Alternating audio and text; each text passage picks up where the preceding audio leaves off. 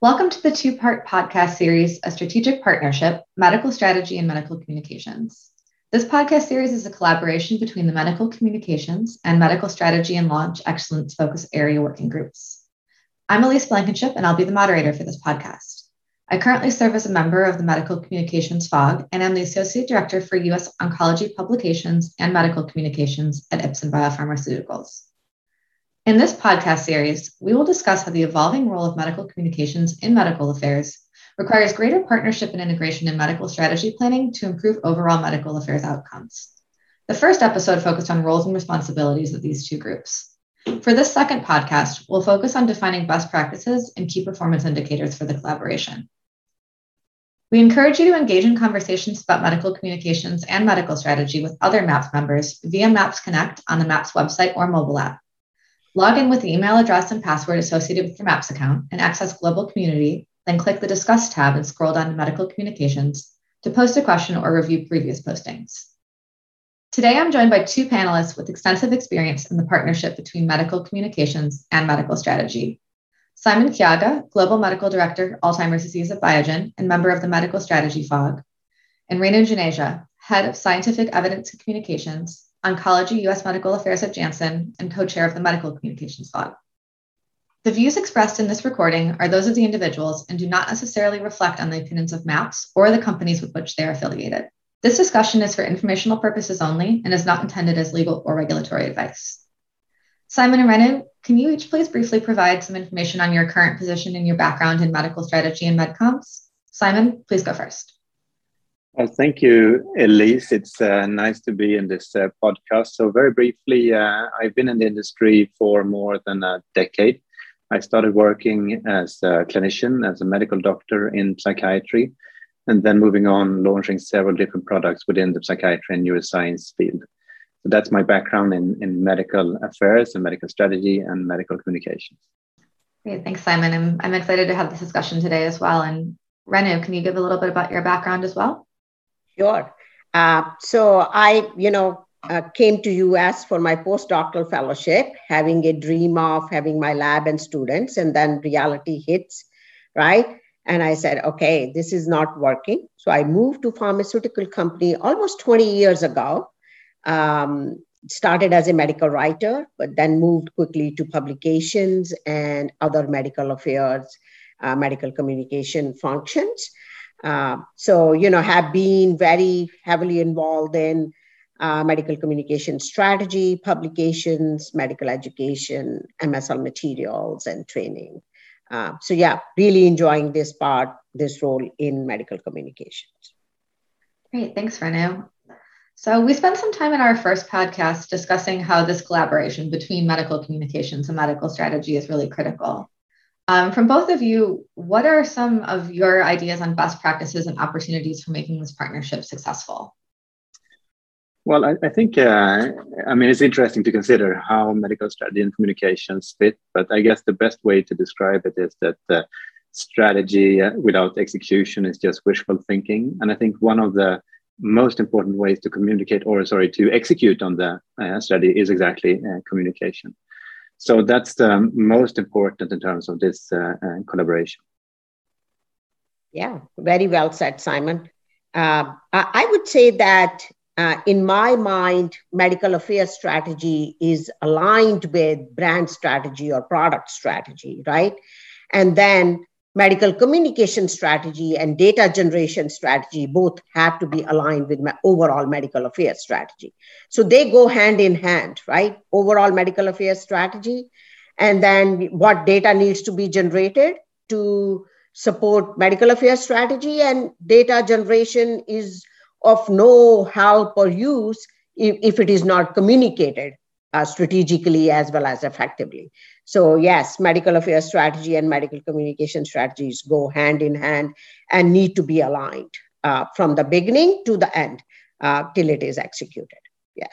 Well, I, I, like what you're saying, Renu. I think it's, uh, I mean, obviously, it's very important to, to have an aligned communication effort uh, from all the different functions within the company related to a specific product. And at the same time, I think this is also where it's a bit interesting because medical strategy is usually aligned to the brand strategy, but there's also clearly different uh, requirements in terms of medical communication versus brand communication, not least in terms of scientific comment, uh, content. So I'm sort of wondering, Renu, how, how do you feel about that difference between the different ways of communicating around a specific asset?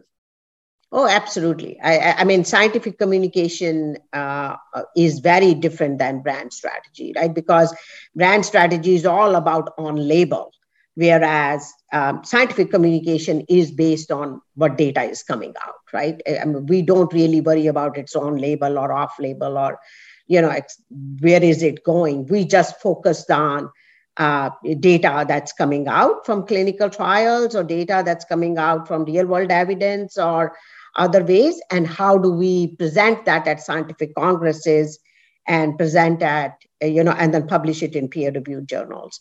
Of course we have to keep in mind what is the brand strategy and what is the medical affairs strategy. And of course you know uh, brand uh, or commercial colleagues can be part of the when we are setting up the overall scientific communication strategy.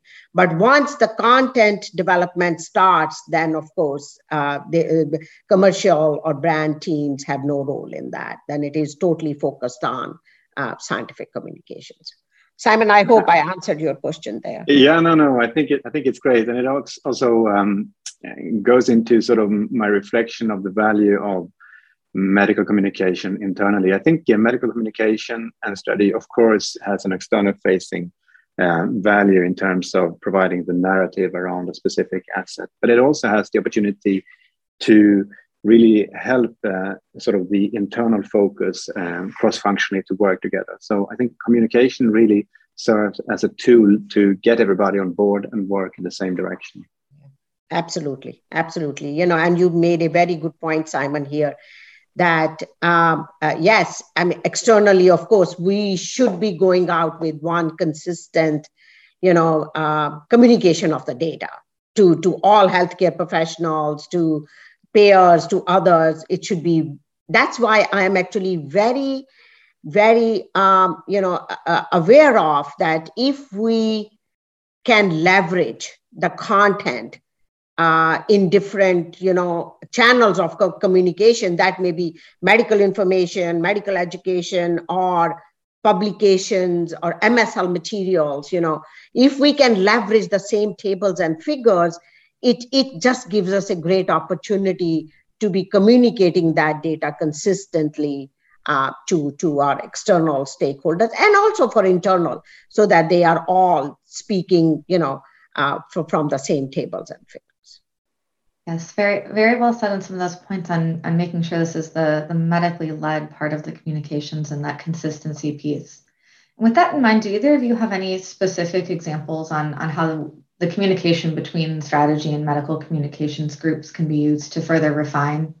Um, you know, I, am thinking specifically. You mentioned uh, things like medical information, but other places, maybe something like insights. I mean, I, I think to your point, um, so I'm co leading um, the medical strategy focus area working group at MAPS. And in many of our discussions, uh, we discussed the opportunity to sort of disseminate uh, medical uh, related data to ensure that we um, can execute on our strategy. But I think uh, so in our group, uh, there was a comment on, on the word disseminate uh, actually being not really appropriate. It's much more on the communication that I think uh, it's uh, it's critical. So the other way around, of course, um, is to think about communication as a way to gain insights. I think um, I mean most of us have many examples where uh, our communicative efforts have led to sort of feedback that has resulted in insights that have shaped um, the, the strategy. Yeah, no, I'm so glad to hear, Simon, you talking about dissemination versus communications because I have been after maps to not use the word dissemination because that is only one way communication, right? I, mean, one way uh, uh, talking about the data, whereas communication is basically scientific exchange, right? It's a, it's a two way communication. So I'm very glad to hear that. Um, this, you know, you making that difference and, and pointing that out. Uh, now, yeah, for examples, you know, uh, uh, Simon, you're very uh, right there that we collect insights, right? And insights are coming not only from medical information or MSLs, but also from advisory board meetings or when we have authors meetings for publications or roundtable discussion right how do we bring all these things together into an integrated report so that we can act on it in a timely fashion i mean that's why the whole conversation about machine learning and ai artificial intelligence right to kind of accelerate that making those observation into insights and insights into actionable insights so one example elise is that uh, I think I have talked about this at our medical communication working group. Uh, my scientific communication directors, they um, uh, have monthly scientific communication meetings where all these key stakeholders are there. You know, medical information, MSL, medical education, medical directors, uh, scientific communication people, medical communication, all everybody is there. So we look at that integrated um, report, insights report, and uh, I remember last year one topic kept coming over and over again, which was the uh, the the interactions, you know, a drug-drug interaction between one of our products. And we looked at it and we said, you know what, I don't know if we have the data or not. But then we formed a team, smaller team, looked deeper into our clinical trials data, pooled that data, and actually came up with a publication to address that question. Right. And then, of course, went back to MSLs and medical information and said this gap has been filled. So I think it's not just getting those insights or making them actionable, but then really acting on that and then closing the loop. I, I hope that um, gives an example, Elise, as you were um, trying to get into this podcast. I, I, think you make a great point, Renu. It's uh, again, it's uh, it's not only listening to the insights, but actually executing on the insights uh, uh as well. And and as you point out, the new sort of technological opportunities gives us maybe an opportunity also really to understand what these insights are in terms of quantitative metrics and and, and similar apart from from that opportunity i do like the opportunity that you just mentioned to sit down with uh, uh, different stakeholders external stakeholders to understand their view to inform uh, sort of the refinement of, of the strategy and and i i have an example um, where we combined these uh, two different opportunities so we uh, um, initially started um, working with a asset that was in early development or fairly early development in in beginning of phase three. And our, I think our main concern was how do we communicate the value of the treatment effect that this uh, asset could provide to the patient community, to the HCP community, and just to all the different external stakeholders. And this was challenging because in this area, in this um, uh, disease area, there was currently no um, pharmaceutical treatment available. So it was the sort of the first time that we could communicate the medical value of this potential treatment.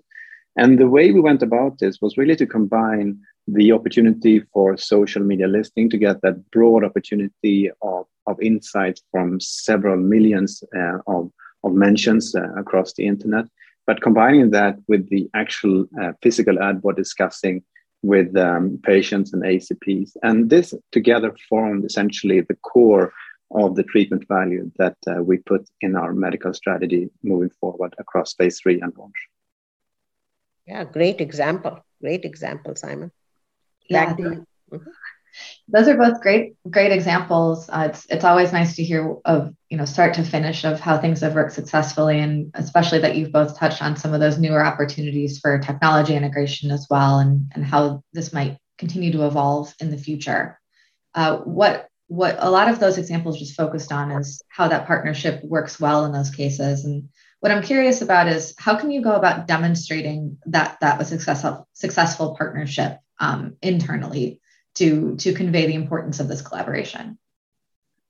So I don't know, Renu, if you want to comment on this. I mean, for myself, I think it's uh, it is a bit uh, tricky. Generally, for medical affairs, it's uh, quite often fairly complex. But as I mentioned, I think the technological opportunities are increasingly making it possible to demonstrate that uh, successful collaboration. Overall, I think when we are able to sort of shift and, and really tailor our strategy based on our collaboration with um, medical communications, this is a sign of, of great success. And this is something that we can really pin down as we go through our sort of yearly annual reviews and, and similar. Yeah, no, absolutely, Simon. I mean, that, that's a great point. Uh, again, you know, as, as you are saying that uh, if in my mind, this all comes down to trust and relationship, right? Between the two groups and the people who are in these two roles. Uh, because we both are working towards the same goal, to the, towards the same thing. And if we have that trust and relationship, I have seen things work wonderfully. Uh, I mean, for example, that again, uh, uh, uh, I did hear that for one of our products, there is a concern about you know infusion related um, reaction in there. Okay, let's put our heads together. Who who really uh, uh, needs to know about this? Uh, how to manage um, infusion related reactions, IRRs, and how do we uh, work together to educate on this like okay who treats them? Nurses. Can we go to uh, oncology nurses society? Can we present the data there? Who can we bring a nurse who was part of the clinical trial to actually present at this congress and give some practical uh, you know ways to handle or manage iirs and can we fund medical education programs which focus on aes but also including iirs uh, in there? Can we get a publication out on how to manage IIR? So it's like, I think, uh, I, I would say that medical communications never works on their own. We are almost like a facilitator, and we need our medical directors, we need our medical affairs strategy people with us to brainstorm and come up with solutions that how do we how do we get these things done to make an impact right? Once all this information is out there practical information is out there you can see the impact of it. How how you know uh, hcps are feeling comfortable or have questions or discussions as simon said on social media about these things. So i think it's a, it's a very close partnership um, if you want to be successful um, in, in moving the data communication in the to the right uh, HCPs at the right time in there. That's great to hear about uh, those successes of everyone being in the same room and, and being able to get those discussions going. Once that's in place, are there any other typical challenges that may arise in the in this partnership, and how can we overcome these? Yeah, so maybe I can uh, jump in quickly because we just went through this, you know, for ASCO meeting that was in June. So as you know that, um, uh, uh, you know, uh, there was a time when if we published in high tier journal, New England Journal of Medicine or Lancet or JAMA, we would say, oh, our work is done. Not anymore, right? We know that, that 6,000 publications coming out every day, literature doubling every 67 days.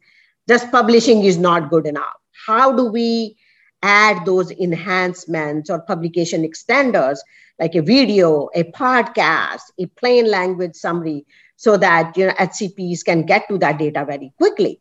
So uh, it, there was a challenge that we uh, asked authors that you're going to present this data. Uh, would you like a tweetable figure after your presentation to tweet it? And author said yes. And please, we will need your help to get us that tweetable figure.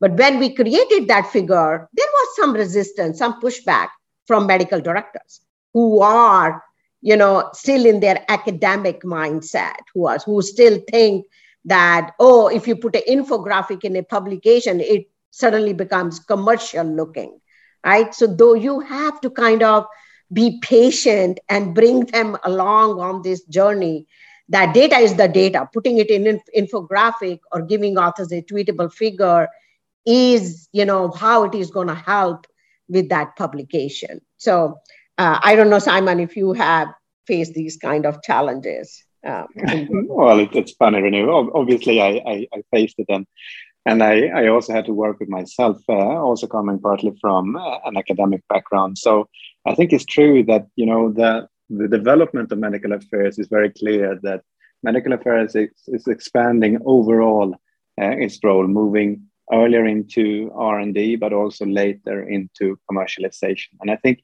this means essentially that the people who are working medical affairs they need to have other other types of skill sets and and um, experiences maybe than traditionally that was seen in, in medical affairs. So I think what remains crucial then is going back to the medical strategy to really you know agree upon what is the overall goal of medical affairs, but also cross-functionally across the organization for a specific uh, asset. And and for me, I mean, it's also personal. That's why I joined the industry in the first place. That I think medical affairs and the pharmaceutical industry in general is just just a fantastic opportunity to be able to sort of convey new developments within science into clinical benefit to appropriate patients. So as long as we keep this in mind, I think it's easier to agree and then in terms of the execution, I completely agree with Renu that we need to think about how can we move from doing things that we think uh, are are great, but actually when we look into the impact of those things, maybe they are not as great as we uh, maybe initially thought. And how can we develop and, and progress in terms of our communication? Absolutely. And I think one point to add is that we all bring specific expertise or experience to the table right? I always count on medical, my medical directors for clinical interpretation, for clinical, you know, experience and other things. But uh, I think if we rely on scientific communication, medical communications, on how the field is moving uh, in in presenting the data, that may be a video, that may be plain language summary, that may be you know infographics just relying on each other based on our individual expertise and and bringing that all together to come up with you know really moving the field uh, in the right direction i think is the key rather than you know uh, questioning each other or challenging each other uh, which is good if it is healthy but uh, still keeping in mind that each person brings expertise and experience to the table well said. It's it's great to hear thoughts on how to work through what may be some typical challenges in getting those discussions ongoing, and especially when there's movement within you know the field on on both sides, as mentioned, to some new new ideas and new ways of working. With that in mind, are there any uh, final thoughts from either of you on, on how the collaboration between medical communications and medical strategy and that partnership itself may continue to evolve in the future as we continue to encounter new ideas like these? Uh, it, it's a great question. I mean, for me, it's evident that uh, communication that we discussed uh, will always be at the core of what we're trying to achieve because we want to work with our external stakeholders to convey the you know the value and opportunity that we can provide. But we also want to listen to understand what the needs are uh, uh, externally. So this collaboration between medical strategy and uh, communication will just be stronger and stronger and as we discussed uh, several times in this podcast, uh, technological developments, I think, are very clear, and we need to leverage those opportunities to optimize this communication. Yeah, very well said, Simon. And I, I wish we have more people like you, you know, as as medical affairs strategy partners in the industry, uh, who believe in, uh, you know, this collaboration and and works well uh, from that point of view. I I would say that. Uh, it is becoming more and more clear that you can have the best data uh, coming out of your clinical trials or other, you know, RWE or other uh, kind of uh, studies. But if you do not communicate that well, and when I say communicate, that means really uh, presenting that information uh, to HCPs at the right time in the right format the format they want. Some may want a video, some may want a podcast, some may want a, you know, uh, written, and some may would like to look at an infographic. So how do we present that data to them, to busy, busy HCPs so that they can, you know, look at it and digest it in like no time or minimal time? I think that is going to be the key. That how do we present that data in an omni-channel uh, to busy HCPs and get their attention uh, so that they can make right choices, right decisions for their patients. Uh, yeah. Great. Thank you both for sharing your thoughts on this. A lot of interesting discussions on this topic and this partnership that we've been able to go through today that um, also reflect those that were discussed in part one of this series. So, again, thank you both for sharing your thoughts. And I want to also note that if you're listening to this podcast and you're interested in going deeper on the topic, a white paper was recently published on the MAPS website, and you'll find the corresponding link in the podcast information. If you are a MAPS member, thanks for your support of MAPS. And if you're not yet a MAPS member and would like to access additional resources, please visit the MAPS website and explore joining today at medicalaffairs.org/membership.